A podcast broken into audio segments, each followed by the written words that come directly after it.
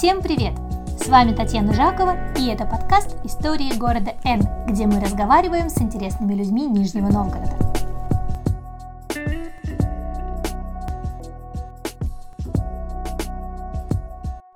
И сегодня мы с вами поговорим о путешествиях, потому что в гостях у меня девушка-блогер, и путешественница нижегородская, да, такое тоже бывает.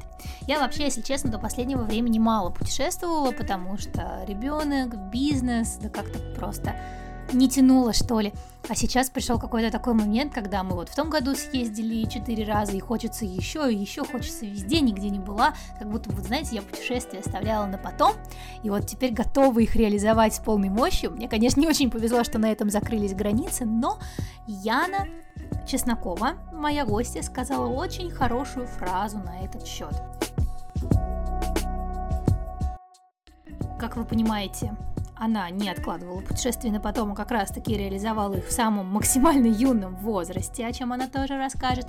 И вообще это интервью мне показалось очень крутым в плане каких-то инсайтов, фраз. Я, наверное, даже а, постараюсь их выписать и в конце выпуска вам озвучить, э, потому что нам всем хочется свободы, нам всем хочется путешествий, а когда мы видим закрытые границы, мы не всегда можем понять, что на самом деле закрыты они просто у нас в голове.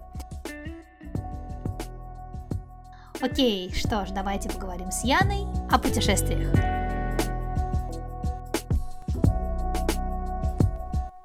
Яна, привет! Привет! Расскажи, пожалуйста, о себе, кто ты, чем ты занимаешься и почему ты это делаешь.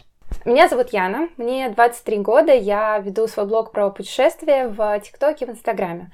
Почему я этим занимаюсь? Потому что мне нравится, мне нравится делиться своей жизнью, мне нравится вдохновлять, наверное, людей на путешествия, показывать свой путь. И таким образом я понимаю, что у многих у нас есть какие-то общие проблемки, есть общие страхи. И когда я делюсь своей жизнью, то получаю обратную связь от подписчиков и понимаю, что это так здорово, когда мы можем делиться своими переживаниями и эмоциями и помогать друг другу проживать какие-то этапы. Слушай, так интересно, мне кажется, что ты прямо сейчас описала какую-то миссию и суть блогинга. Может быть, кстати, на самом деле я никогда не задумывалась об этом, какая у меня вот прям миссия. Но, наверное, сейчас действительно вот оно и родилось. Потому что, да, тоже встречала мысль такую, что многие считают, что там блогеры ничего им не дают и так далее, mm-hmm. но даже дать человеку возможность подглядывать за своей жизнью и знать, какие у тебя страхи, сомнения, это уже много. Да, согласна. Это, это как проживать сразу много разных жизней, глядя на разных блогеров, и от каждого ты подчерпываешь что-то важное для себя. Прикольно. Так, правильно я понимаю, что у тебя тематика блога путешествия? Да. Как вообще она взялась? Откуда она взялась? Какая у тебя история с путешествиями? Она родилась года три, может быть, четыре назад, э, когда я только начинала вести блог. Я начинала вести блог не умела, а потому по- что... А почему ты вообще решила? Мне просто хотелось выкладывать свои фотографии, не знаю, получать много лайков. Это не было какая-то там супер миссия, как я это вижу сейчас. Когда я начинала, это все было гораздо проще. Мне просто хотелось что-то постить, какие-то фоточки, селфи, и при этом мне казалось, что это должны видеть тысячи людей. Почему мои селфи должны быть кому-то интересны, я не понимала, но мне очень хотелось. И в какой-то момент я действительно задалась вопросом, а как мне выйти из э, точки, что на меня подписаны только мои знакомые, и прийти к тому, чтобы на меня подписывались незнакомые мне люди в больших количествах. И тогда я поняла, что просто говорить людям, что я Яна, я прикольная, этого недостаточно, чтобы зацепить, чтобы человек остался и действительно следил в дальнейшем за моей жизнью. Людям нужна какая-то тематика, какая-то зацепка, чтобы была какая-то ассоциация со мной. Яна, которая рассказывает про что. И тогда я задумалась, а про что я могу рассказывать? Про какой-то макияж, стиль? Нет, это вообще, я в этом не эксперт, я советов давать не умею. Я стала думать, обсуждала это с друзьями, знакомыми, и все мне в один голос говорили, Ян, ну ты чё, типа, это же очевидно, ты не понимаешь, что ты очень много путешествуешь, и это интересно. Я, ну, не знаю, да нет, а что, разве это интересно? То есть для меня тогда казалось, что нужно придумать что-то такое грандиозное и сложное для меня, что я очевидную тему, в которой я действительно разбираюсь, я ее сразу отметала. Сразу такой, ну нет, про путешествие это слишком просто. Угу. Все, наверное, все знают про путешествие, потому что если я знаю, значит, наверняка все тоже знают. Такая это обманка, ты вот живешь в этом вот своем мире, и там, знаешь, в формате, ну, что мне рассказывать про ТикТок? Ну, все же знают про ТикТок ТикТок, а потом так кто вообще знает про ТикТок? Да, да, да, да. Это вот, мне кажется, у многих такое происходит. И когда мне уже просто все вокруг сказали, что я должна рассказывать про путешествия, я такая, ну ладно. У меня был страх того, что это будет восприниматься как какой-то выпендреж, может быть, что вот, смотрите, я тут, я сям. У меня такой цели не было, конечно же, и поэтому я стала думать о том, как это преподносить интересно для людей. А, я задумалась о том, что но люди же смотрят, например, Орел и Решка. И это интересно, ни у людей не возникает там чувство зависти и злости, а потому что это преподнесено в какой-то интересной форме. Я стала думать над тем, как мне это преподносить. И вот так это все вылилось в travel блог. Сколько ты посетила стран на момент начала? Сколько сейчас? Ну, наверное, где-то, может быть, 27-28 стран. А мне еще тогда казалось, что, наверное, это очень мало для того, чтобы начинать вести travel блог потому что я подписана на людей, которые больше 50 стран посмотрели. Вот когда я 50 посмотрю, тогда, тогда ты, можно. Тогда ты подумаешь, ну 50 же это тоже мало, да, чтобы да. начать travel блог Да. А сейчас я посетила сколько? 30 четыре, наверное, страны. Mm-hmm. Вот, но я в нескольких местах, э, во многих местах была по нескольку раз, поэтому, в принципе, не важно, сколько стран, важно, насколько это все насыщенно и интересно. Отлично. А расскажи, пожалуйста, как же так получилось, что ты много путешествовала? Я история вообще довольно-таки, наверное, необычная, интересная. Я начала путешествовать на третьем курсе университета, мне тогда было 19 лет. Я просто чисто ради интереса подала заявку на учебу в Италии по обмену. При этом я ни на что особо не рассчитывала, я не готовилась, не выбирала там вуз, нет такого, что я учила язык бесконечно долго, чтобы куда-то уехать. Нет, вообще случайно получилось, просто я увидела рассылку, на почте о том, что подавайте заявки на международную мобильность.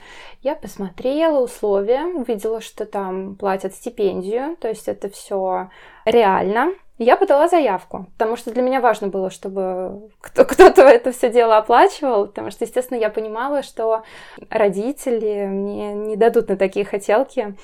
Вот, э, я подала заявку просто ради интереса и прошла. И мне написали, что все, Молодец, едешь в Италию учиться на полгода. Круто! Да. Это реально. Да, такое бывает. Я тоже тогда так подумала. Очень сильно удивилась, порадовалась. Причем мне казалось, что это наверняка для прям вот самых умных топ-3 самых умных человека в высшей школе экономики я ими не являлась, хотя я хорошо училась, но не настолько.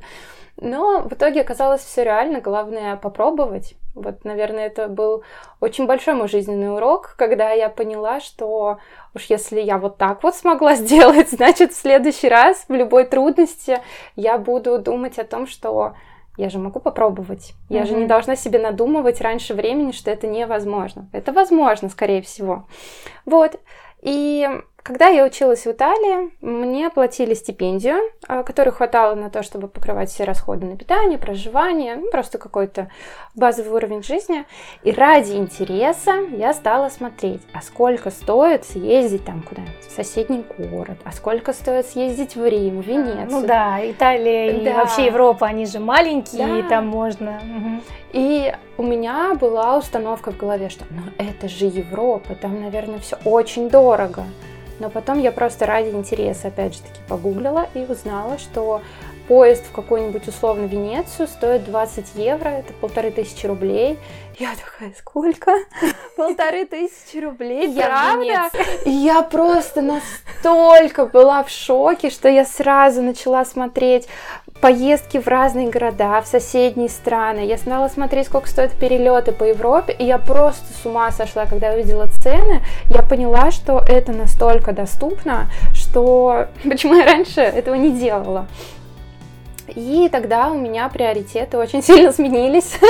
С учебы фокус сдвинулся на то, чтобы как можно больше стран увидеть, пока я здесь, пока это доступно, пока это все близко.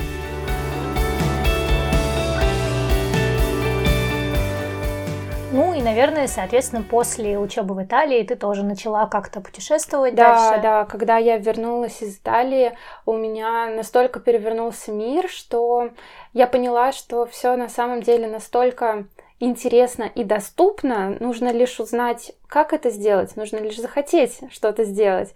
И я поставила себе цель, что я теперь буду путешествовать хотя бы 3-4 раза в год. При том, что тогда я еще училась, получается, на четвертом курсе университета, я не работала, понимала, что ну, не сработает такая схема, мам, пап, дайте денег, я полечу куда-нибудь там в Европу. Вот, и у меня сразу начала работать голова, а где заработать денег на поездку, а сколько мне нужно. И я начала вот это все узнавать, и мне интересен сам процесс вот этого узнавания, построения маршрутов в разные страны. Я могу иногда просто до сих пор от нечего делать, там посмотреть, ой, а сколько вот интересно стоит билет вот в такую-то страну? Ну ладно, вот сюда пока что мне дорого. А вот сколько стоит в другую страну? В соседнюю. И таким образом я примерно уже понимаю свои возможности, на что мне сейчас достаточно ресурсов, чтобы взять, поехать, на что мне нужно подзаработать, куда бы mm-hmm. я хотела, куда бы я не хотела, сколько это стоит.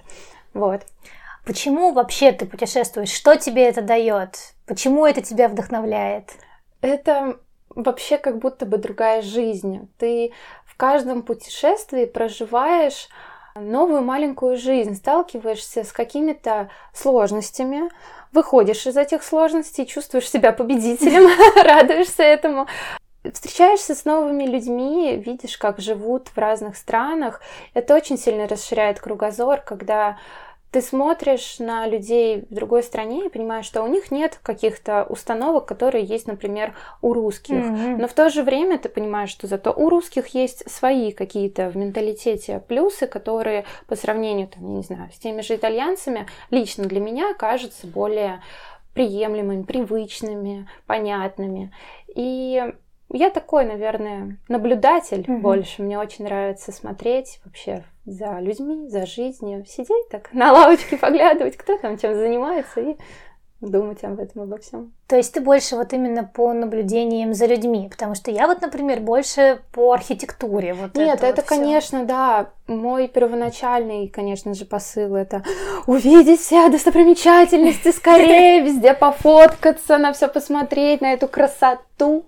Но это обычно первые несколько дней, когда ты на все смотришь свежим взглядом, ты от всего просто находишься в шоке, ферии такой, что все красиво, а потом уже чуть-чуть успокаиваешься, и это уже какой-то более глубокий слой начинается. То, что не просто ты смотришь, что вокруг, а именно пытаешься уловить менталитет людей, понять, как они живут, с чем здесь отличается страна не только внешне, но и вот какие-то более глубокие вещи, типа менталитета, культуры. Интересно.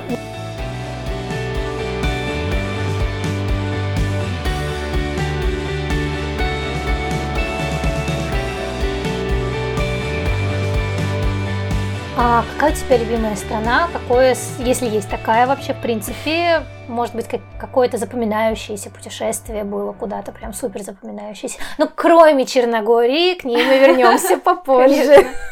На самом деле, я, наверное, не люблю выделять какую-то одну самую любимую страну или самый любимый город, потому что я считаю, что даже похожие друг на друга страны и городочки, они все равно настолько все разные, и каждое путешествие, оно настолько особенное, что мне сложно выделить что-то одно, и даже какой-то топ-3 тоже сложно назвать. Наверное, Одна из любимых стран, конечно же, Италия, потому что, во-первых, я к ней уже отношусь не так, что просто какая-то страна, где я побывала проездом, а я все-таки пожила в ней полгода, я училась, я учила итальянский язык, культуру, и это уже такая небольшая частичка меня, которая никогда из меня не уйдет. Плюсом, конечно, в Италии мне очень нравится то, что в ней есть вообще все. В ней есть и горы, и море, и архитектура, и еда, и культура. Просто все. Я не знаю другой такой страны, где можно было бы проехаться с севера на юг и увидеть разные ландшафты, разный климат, разные архитектуры, разный язык даже в каждом регионе Италии. У них отличается диалект настолько, что они порой друг друга сами не понимают. Это mm-hmm. очень интересно. Вот. Помимо Италии, конечно, мне очень сильно запомнился Сингапур, mm-hmm. потому что это была такая прям мечта до туда добраться. Мне всегда казалось, что это безумно дорого. Я думала, что я туда, дай бог, лет к 30, возможно, доеду. А потом так случилось, что мы с Лешей начали планировать поездку в Азию, нашли недорогие билеты до Бангкока, а оттуда недорогие билеты до Сингапура, и все так сложилось, mm. что я просто была в восторге от э, этой страны, она вообще ни на что не похожа. Там и архитектура, все такое современное, все чистое, какой-то просто мир будущего. Очень интересно, необычно, особенно сравнивая с Европой. Угу. А в скандинавских странах ты не была? Я была в Швеции, и я была в Дании. А, очень хочу в Норвегию. Очень просто хочу в Норвегию. Жду, когда можно будет туда летать без всяких ПЦР-тестов, вакцин и всего прочего. Вот. Скандинавские страны мне понравились, но наверное, я бы не смогла там долго находиться в таком климате, потому что я помню, как мы ездили в Копенгаген в начале мая, и я смотрела сторис своих друзей из России, mm. которые на майских праздниках жарят шашлык, а я просто в двух куртках, в свитерах, закутанная шарфами в этом Копенгагене, меня сдувает ветром, безумно красиво и классная архитектура современная, но погода дает о себе знать, конечно. Мне туда очень захотелось после того, как я прочитала книгу Хюгге, uh-huh. что я вообще мало где была. Uh-huh. вот. Я прочитала книгу Хюгге, и там было про то, что вот как раз такие а, скандинавские народы придумали вот эту вот уютность, чтобы как-то побороть вот uh-huh. эту вот серость за окном, и так стало прям как-то интересно еще больше проникнуться их культурой и вот всей да, вот этой вот. согласна с тобой. Я тоже слышала про это, и восхищаюсь этим их подходом к жизни, потому что у нас в России же тоже климат непростой, но мы любители приуныть, и мы не так обустраиваем уют у себя дома, мы не так относимся к пространству вокруг, как вот э, скандинавы. И нам бы стоило, наверное, возможно, поучиться у них. А что там у них по снегу? Не знаю. Вот я тоже не знаю. Просто к тому, что у нас, например, такое четкое разделение угу. между летом и зимой, и зимой такая огромная эпопея с Рождеством и Новым годом, угу. что, в принципе, да, вот строю не хочу вот эти угу. вот хюги, но вот мы почему-то это не делаем. Если не них... доросли, может быть, мы еще.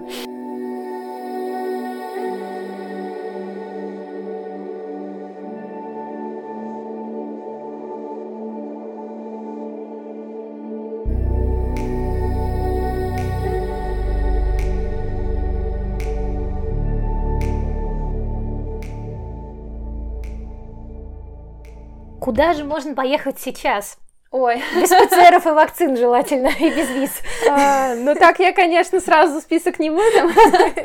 Все меняется очень часто, но стран открытых действительно много. Даже в той же Европе сейчас можно поехать в Венгрию, в Будапешт. Мы вот как раз думали о том, чтобы в марте туда поехать. Не была? Была, поэтому была. мы решили не ехать. Вот, а туда и без вакцин пускают, и без... Э, нет, ПЦР там нужен все-таки. В Грецию можно съездить, в Хорватию, в Черногорию. Вакцинированным можно слетать в Таиланд со спутником. Mm-hmm. Вот. То есть а даже так... Азия немножко открылась. Да, да, да. По-моему, что-то там с Вьетнамом было, но вот я ту категорию стран не изучала, мне как-то пока не в приоритете туда лететь. Но если разобраться, то очень много сейчас направлений, куда можно поехать. Поэтому я считаю, что все границы у нас в голове. А в моей голове они открыты. Так что отличная позиция. Касательно travel блога ты ведешь его интуитивно или у тебя есть, там, не знаю, мне надо выложить в этом месяце 15 постов, каждый Ой. день у меня должна быть первая вовлекающая сторис, и чтобы люди после нее что-то сделали. Ой, вот насчет вовлекающей сторис, да. Но если посмотреть на мои посты, может сложиться впечатление, что я вообще-то не веду Инстаграм. Ну, сейчас, кстати, в основном, мне кажется, идет такой тренд, что крупные блогеры тоже очень мало постов выкладывают. Да, ну я вроде бы вижу, что возвращаются потихоньку посты без сложных текстов, потому что в какой-то момент все люди сошли с ума и начали писать просто простыню под каждым постом. Обязательно, чтобы пост был полезным, информативным, чтобы его все сохраняли. И я подозреваю, что в какой-то момент людям надоело. А, а теперь появились Reels. Да, и теперь появились Reels, и как будто бы все чуть-чуть расслабились, и теперь можно просто выложить фотку с какой-нибудь подписью обычной, и от тебя никто не отпишется. И все такие, наконец-то. Вот. А у меня почему-то нет привычки выкладывать посты, я себя за это ругаю. Это потому, что ты начала в 17-18? А, я начала, наверное, в 18-19. Вот. Потому что когда ты начала, уже Инстаграм был со сторизами mm-hmm. и так далее. Mm-hmm. Потому что я начала в 14-м. Mm-hmm а там были только посты. Да, да, да. да. Поэтому у меня до сих пор привычка выложить пост намного сильнее, mm-hmm. чем снять сторис. У меня тоже раньше была привычка выкладывать посты, когда я вот начинала. Я как раз начала в эпоху вот этих полезных постов. Mm-hmm. И у меня просто была цель на день выложить полезный пост. И меня уже настолько это достало, что в какой-то момент все, я перестала выкладывать посты и сфокусировалась на сторис. Сторис мне гораздо больше нравится выкладывать, чем посты. Там можно и вовлеченность повышать, и всякие инструменты есть, типа голосовалки вот эти вот опросы, более тесная связь с аудиторией благодаря этому случается. Вот. Плюс мне вообще кажется, что сейчас видеоформат, он больше притягивает, чем просто фотографии и просто текст. Вот. Ну, еще все же просто перешли на видео в плане да. того, что помимо того, что везде появились ленты ТикТока, угу. ну, типа YouTube, ВК, Яндекс.Дзен, угу. везде сплошные да. короткие видео. И Инстаграм сам сказал, что мы больше не будем продвигать картинки, мы теперь будем продвигать видео. Угу. Даже если мы говорим про, не знаю, условное железо, то есть, вот, например, у нового айфона в основном все нововведения, которые отличают mm-hmm. его от 12 насколько я поняла, у меня 12 не было, но mm-hmm. они связаны с видео. Угу. То есть Я тоже э, синематик режим появился, mm да, вот уже там не портретка там супер улучшилась, хотя она тоже улучшилась, но именно появился синематик, и именно улучшилось видео, и так что все просто, видимо, переходят на видео. Да.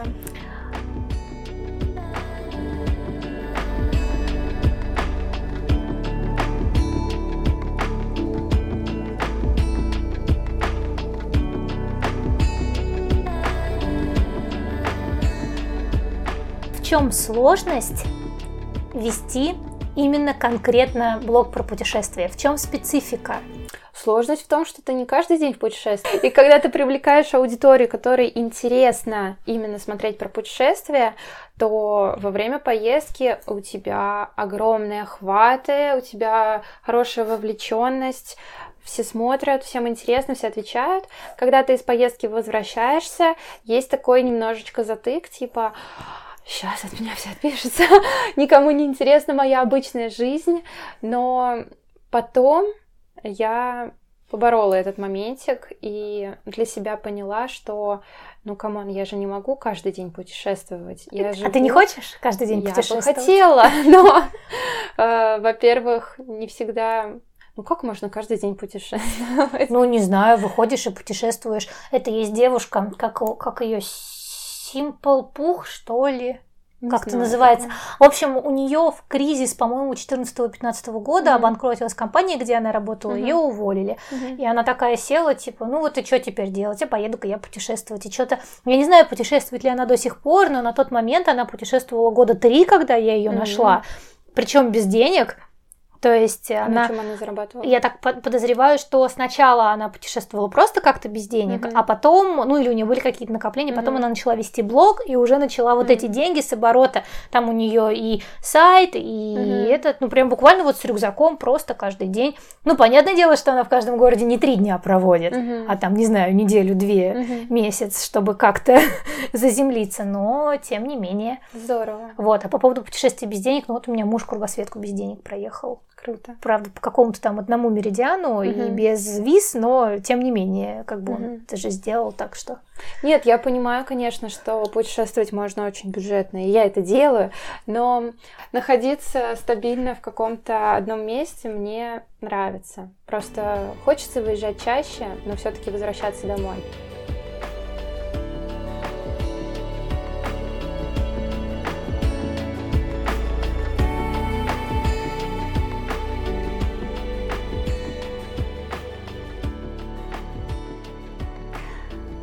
Тебя ведь есть курс по путешествиям. Да. Расскажешь про него? Да, я долго об этом думала, потому что Естественно, мне казалось, что все и так все знают, потому что как можно не знать, это же так очевидно, путешествие. А потом я поняла, что у меня в директ или там под постами приходит очень много вопросов, причем которые для меня кажутся очевидными, типа где искать билеты, как смотреть, чтобы там несколько вариантов было на разные даты, как сравнивать там разные, не знаю, авиакомпании, то да все. И я думала, блин, ну это же так очевидно, почему люди это спрашивают. А потом я стала понимать и вспоминать, как начинала я, и поняла, что я же очень многого не знала тоже, и я провела просто безумное количество времени в поисках этой информации. И когда я в итоге все-таки поехала в путешествие, Просто столько было нюансов, которые невозможно нагуглить, и сколько я на своем опыте прожила ошибок начинающих путешественников, что я поняла, что это действительно важная информация, которой нужно делиться. И я долго думала о создании этого курса, ну и вот, наконец-то, летом я его сделала. Это курс о том, как путешествовать самостоятельно, как сделать бюджетное путешествие.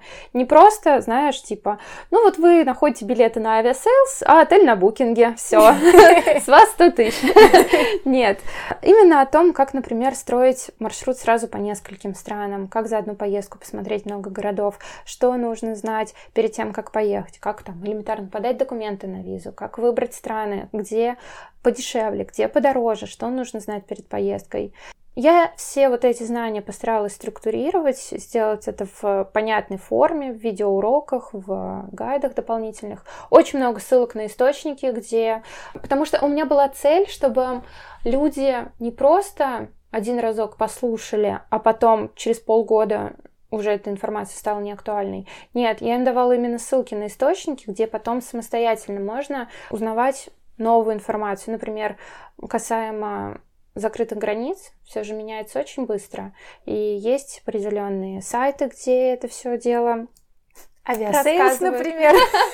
Нет, на Aviasales такого нет. Ну, там что-то что есть чуть-чуть, раздел какой-то такой познавательный. Нет, там вроде сейчас удобно, что типа ты вбиваешь там, условно, я хочу из Москвы в Копенгаген, mm-hmm. и он пишет, открыта страна для туристов или закрыта, и ну, что да. там нужно для да, этого. но есть еще сайты, где на самом деле рассказываю, как попасть в Копенгаген, даже несмотря на то, что в Aviasales написано, что туда нельзя. Вот, всем этим я делюсь в своем курсе.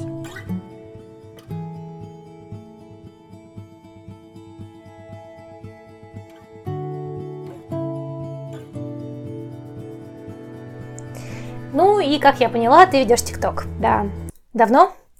Давно. Я, наверное, начала его вести Попробовала я там что-то выложить в году 19 наверное, в конце 19 года, а потом вот в начале 20-го он прям был на пике, когда особенно началась пандемия, все засели дома, всем нечего делать, все сидят в интернете, листают тиктоки.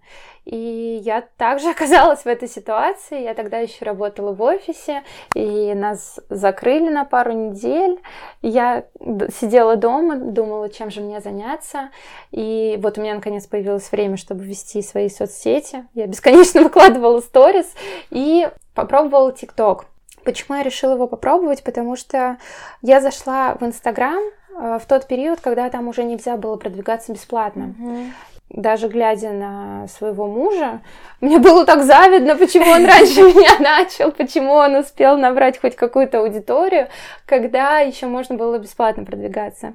И я четко понимала, что TikTok — это новый Инстаграм, это та платформа, на которой сейчас можно выкладывать контент и очень быстро набирать аудиторию. И поэтому я стала пользоваться этой площадкой, особенно учитывая тот момент, что когда я туда зашла, там вообще не было travel-блогеров, и я поняла, что нужно обязательно топить вот эту тему, потому что я знаю, как ее монетизировать, я умею рассказывать про это и давать полезный контент, поэтому я начала монтировать видео про путешествия. Сначала они вообще не набирали просмотров. Тогда в ТикТоке были одни только танцы, смешнявки, какие-то приколы. Мои путешествия вообще никому не нужны были. Сколько ты выкладывала поначалу в день? Два-три видео. Два-три видео. Да.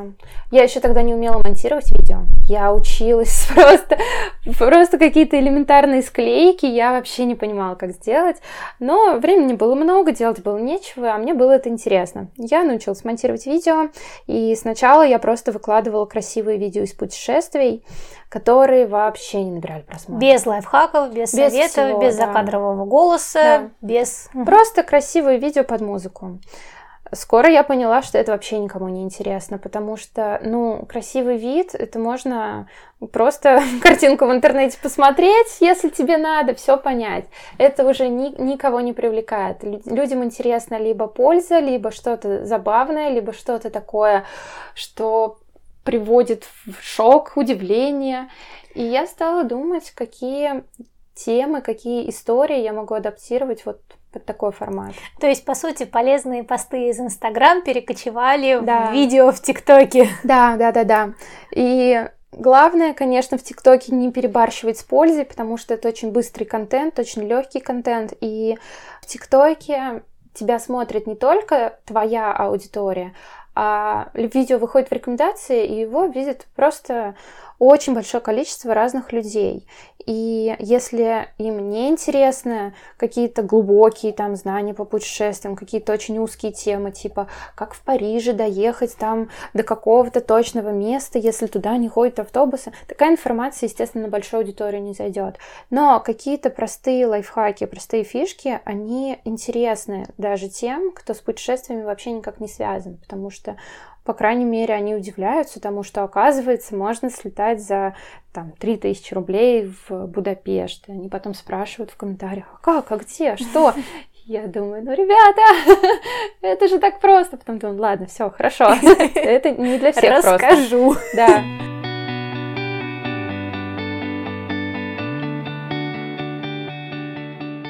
Какое твое первое видео зашло? И насколько оно зашло? Ой, я не помню первое видео, но когда я уже поняла, как работает ТикТок и как э, с первых секунд привлечь внимание зрителя, у меня очень много видео стало заходить, набирать там по 100 тысяч просмотров, по 200 тысяч, и подписываться люди начали очень быстро. Но тогда, опять же, у меня мог быть разный контент. У меня было не только про путешествия. Я помню, я даже как-то выложила видео с подборкой вина, которое мне нравится. И оно набрало очень много просмотров. Все писали, ой, как полезно. Ну, все винишко тоже любят. Да, да, да, да. Оно доступнее путешествий. Да. Вот, вначале, да, был более примитивный контент. У меня прорыв случился, когда видео набрало 4 миллиона просмотров. Это было видео про Камбоджу. Я просто рассказывала про то, что это самая дешевая страна, в которой я когда-либо была, и выкладывала цены, там, не знаю, на еду, на напитки, на проживание в отеле. Просто вот те, те цены, которые я запомнила из той поездки, я про это рассказала. И вместо того, чтобы объяснить людям, что это Камбоджа, я в конце задала вопрос, как вы думаете, что это за страна? И это почему-то собрало такое количество комментариев, что оно начало вируситься. Интрига, интрига. Да, да.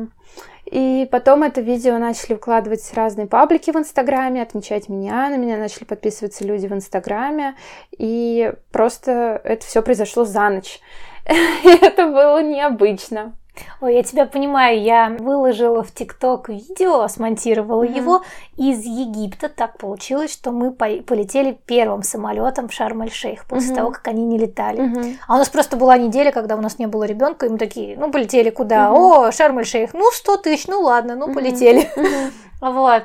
И нас там встречали прям с почестями, с оркестром, Круто. с ростовыми куклами. Подарили нам экскурсию в Каир, там были да. фреши, торты и так далее. Я все это смонтировала mm-hmm. и выложила в аккаунт, где было три подписчика. Ага. Завела новый просто выкладывать mm-hmm. какие-то такие свои дневниковые моменты. Оно набрало 500 тысяч просмотров. Круто. Тысячу комментариев. Здорово. Его тоже расхватали паблики в Инстаграме. В Инстаграме в Рилс оно так не зашло. Угу. Но в ТикТоке просто... И там началось вот это вот, знаешь, типа, а что ж вы в Крым не едете? Я такая, вот месяц назад приехали.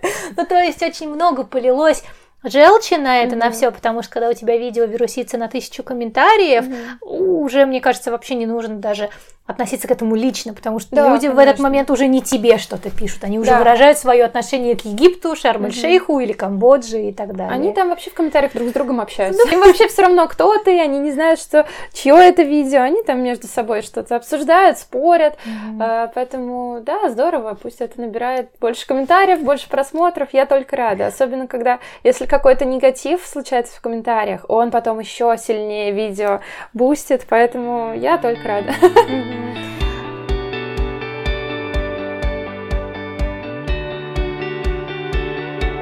Сколько у тебя сейчас подписчиков? А в ТикТоке, да, наверное, да. 90 с чем-то тысяч.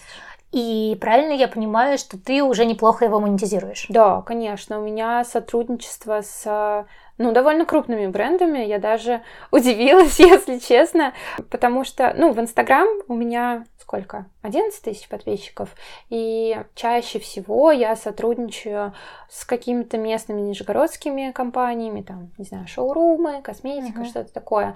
А, естественно, и прайс пониже, чем в ТикТоке. В ТикТоке я беру гораздо больше денег за рекламу, и со мной сотрудничают крупные компании. Из последнего это был S7, Яндекс, школа английского языка, как она называется? Skyeng.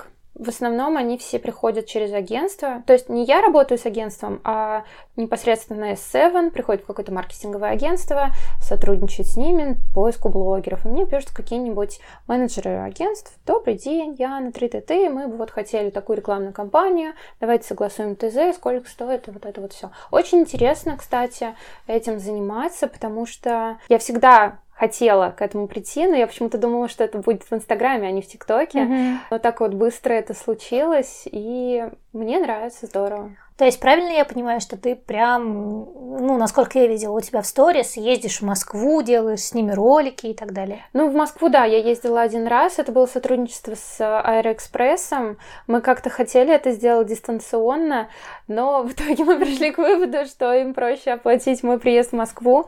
Да, я снимала там ролик непосредственно в Аэроэкспрессе. Когда ты снимаешь рекламный ролик, не боишься ли ты, что он не зайдет по просмотрам? Боюсь, конечно. Потому что ТикТок, ну вот если кто нас слушает, не знает, да, он, э, да, конечно, ты можешь рассчитывать на какой-то средний показатель из своих видео, но в отличие от Инстаграм, там нет таких стабильных охватов. Да. Но условно, если у тебя там в Инстаграме сторис заходит в какой-то день на тысячу человек, какой-то mm-hmm. на 800 человек, какой-то на 1300 человек, mm-hmm. то ты понимаешь, что где-то так и будет. Mm-hmm. А в ТикТоке у тебя может зайти видео на тысячу, может на да. 10 тысяч, может на миллион. Слава богу, рекламодатели это понимают, то есть они уже со мной не с первой сотрудничают, они знают, как работает эта площадка. И мы, конечно, обговариваем с каждым рекламодателем индивидуально, что если видео не зайдет, то есть было такое, что да, у меня там не сразу стали набираться просмотры, я это видео удалила, чуть-чуть подредактировала, мы снова его согласовали, я перевыложила, все хорошо, все получилось, mm-hmm. все отлично. Вот. В принципе, не было такого, чтобы видео вообще не заходило. То есть рано или поздно, там, через два дня оно все равно э, выстреливало. Кстати, да, заметила, наверное, что по сравнению с тем, что было раньше, в ТикТоке теперь начали видео как-то позже. Да, да, да. Они сначала уходят на модерацию, потом начинают потихоньку. Э, сначала твоя аудитория смотрит видео, только потом оно вырывается в рекомендации. Да. Потому что раньше, типа, вот в первые сутки оно mm. уже должно либо зайти, либо не зайти. А теперь ну, такое такое ощущение, да. что в течение, там, не знаю, дней трех угу. оно может внезапно пойти вверх. Раньше, потому что пользователей меньше было в ТикТоке, и ты выкладываешь, конкуренция меньше, и у тебя видео хорошего качества, интересное, но набирает много просмотров. Сейчас уже качество контента в ТикТоке растет. С каждым днем количество пользователей растет, из-за этого конкуренция выше, и уже не так просто набирать просмотры. Раньше, если видео набрало много просмотров, на тебя подписывается очень много людей. Сейчас mm-hmm. видео может набрать много просмотров, но подписываются уже не так охотно, уже ленятся, уже понимают, что контента много, контент хороший у многих людей, поэтому... Какие советы ты можешь дать начинающим тиктокерам?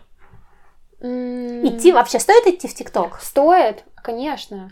Вопрос, какая у вас цель, потому что я всегда, я когда проводила консультации по ТикТоку, сейчас я немножко с ними завязала, потому что, потому что я больше сфокусировалась на тематике путешествий все-таки на своем курсе. Но Первое, о чем я спрашивала человека на консультации, это какая цель? Просто прийти в ТикТок, потому что все там, потому что это новый тренд, и мне тоже надо. А зачем? Очень бессмысленно выкладывать контент ради того, чтобы он был, или ради того, чтобы, ну, я наберу аудиторию, там посмотрим. Я думаю, что нужно сразу понимать, что ты хочешь. Если ты хочешь монетизироваться, нужно понимать, окей, а какие рекламодатели ко мне придут? Вот какой контент нужно выкладывать, чтобы сотрудничать там условно с S7 или с детскими подгузниками Хагис, например. Я уверена, они очень хорошо заплатят. Но ко мне Хагис не придут, потому что у меня нет детей, у меня контент не про это. А S7 придут. И вот этот момент я поняла сразу же, как только я только начала вести ТикТок, я сразу себе четко продумала план, какой у меня должен быть контент, чтобы сотрудничать с теми рекламодателями, которые мне интересны. То есть ты больше ориентировалась все-таки на блогерскую нишу mm-hmm. и на сотрудничество с рекламодателями, да. чем на свой продукт, например? Ну, одно другому не мешает. Да. Потому что я начинала ТикТок, я изначально думала о том, что я буду монетизировать через mm-hmm. свой продукт. То mm-hmm. есть я скажем так, одновременно начала делать ТикТок и делать mm-hmm. курс по вязанию. Mm-hmm. Причем он у меня не по запускам, uh-huh. а чисто вот хочешь заходи и купай. Uh-huh, uh-huh. У меня, например, было три цели. То есть, ну, во-первых, хотелось разобраться в ТикТоке, чтобы uh-huh. там получить экспертность. Получается, я его начала, ну, грубо говоря, там типа 10 января, uh-huh. а курс начала записывать 31 января. Uh-huh, uh-huh. Пока у меня там первые 4000 подписчиков набежали, я, в принципе, разобралась, как там дальше uh-huh. чего, и параллельно с ТикТоком начала записывать курс. А вторая цель была, да, первая цель разобраться с ТикТоком, вторая э, через курс монетизировать, и третье, научиться снимать видео, чтобы потом, когда Инстаграм все-таки введет Reels, угу. они начали заходить еще и там, потому что э, если у тебя уже есть навык, как это да. делать, ты уже можешь его прикрепить куда-то. Да, да, да, согласна. Нет, монетизация через курсы это вообще очень здорово. Я тоже сейчас планирую это сделать. Ну, точнее, курс у меня уже есть, просто я его не продаю в ТикТоке, просто потому что честно сказать, ленюсь. Mm-hmm. я, мне сложно иногда распыляться между ТикТоком и Инстаграмом. И я вот как-то вошла в одну колею, что у меня сторис каждый день, и вот э, продажи, я туда внедряю, все хорошо. Потом вдруг внедрить сюда ТикТок, и я сразу как бы выпадаю из этой колеи, и такая, блин. Либо я, наоборот, фокусируюсь на ТикТоке, у меня там растут просмотры, подписчики, приходит несколько реклам в месяц, все хорошо, но я выпадаю из Инстаграма. Поэтому я для себя пока не нашла эту схему, как это все совмещать. У меня пока получается по месяцам. То у меня фокус на Инстаграме, mm-hmm. то у меня фокус на ТикТоке. Поэтому, да, сейчас у меня есть приоритет в ТикТоке попробовать продавать курс, посмотреть, как это работает. Вот.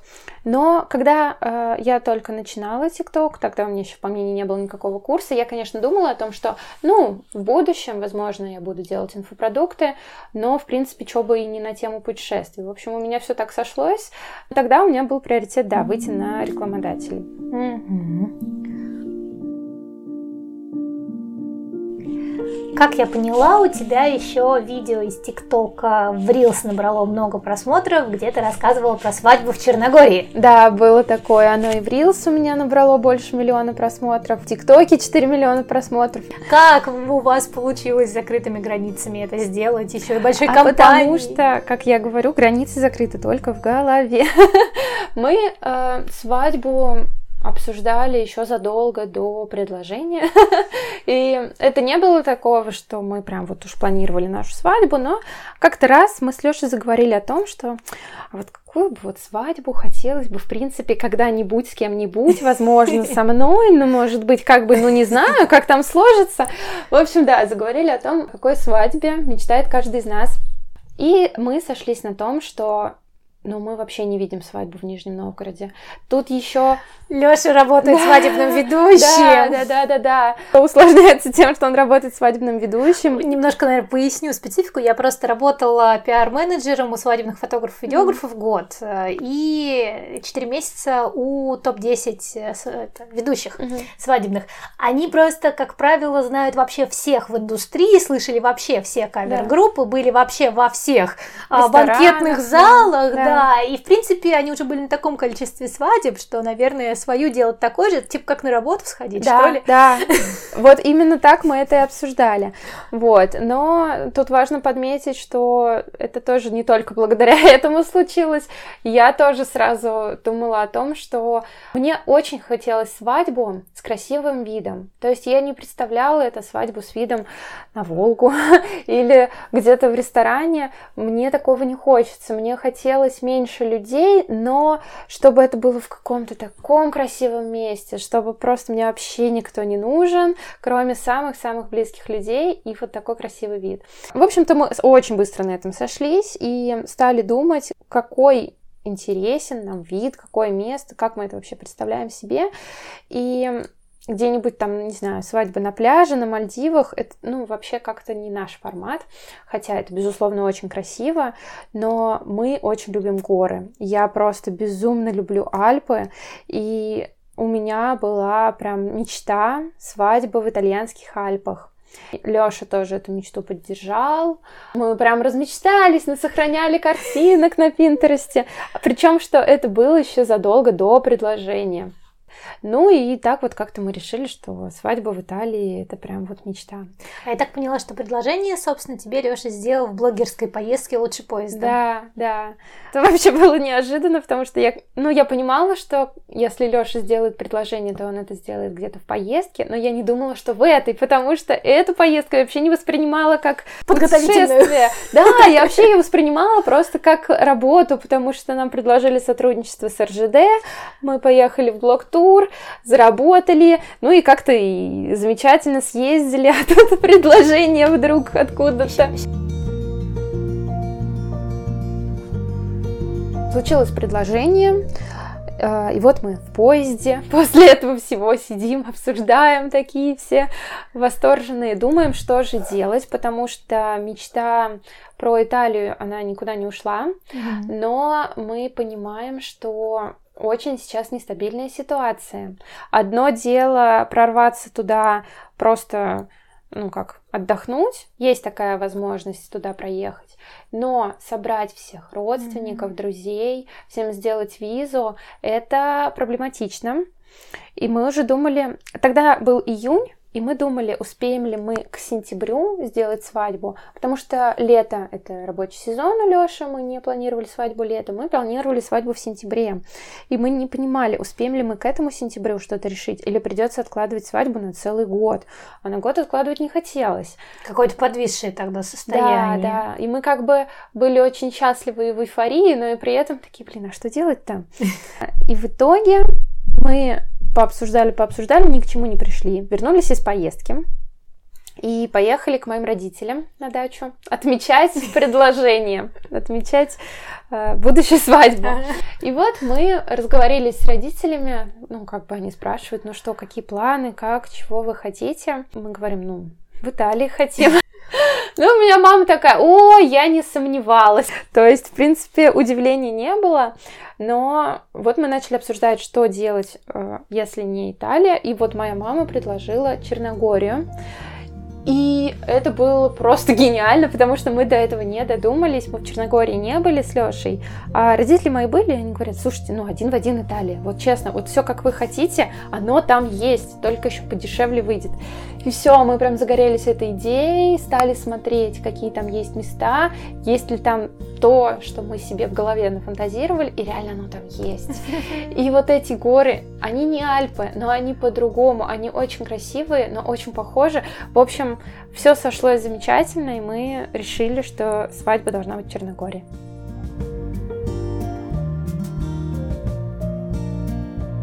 Ну, слушай, прикольно, что ты такая вся про путешествия, Лёша про свадьбы, и мы да. такие раз свадьбы и Да, да, да, и мы это соединили. Это действительно очень здорово у нас получилось, очень органично. Некоторые подрядчики, но ну, я не могу их назвать подрядчиками, потому что это наши друзья. Например, а, нашу свадьбу снимал фотограф, наш хороший друг, с которым мы давно общаемся. И он был у нас и гостем, и одновременно фотографом. Также у нас не было как такового ведущего на свадьбе, но все равно у нас же ну, кто-то должен провести свадебную церемонию. Вот. Это тоже был наш друг, который работает ведущим, но мы его не звали как ведущего, мы его звали как гостя. И это все создавало такую приятную атмосферу, mm-hmm. что у нас нет посторонних людей на свадьбе. У нас все, все близкие, все родные, все очень хорошие друзья. И это было так здорово, сама подготовка к свадьбе проходила. Это не было такого встречи с подрядчиками, выбор там каких-нибудь конкурсов. Не было такого. Все было очень в классной, свободной форме. Мы просто сказали, Димка, ну ты сам все знаешь, проведешь нам. Ты же супер. Он, конечно, все сделаем. Все, все очень легко и здорово было. Класс.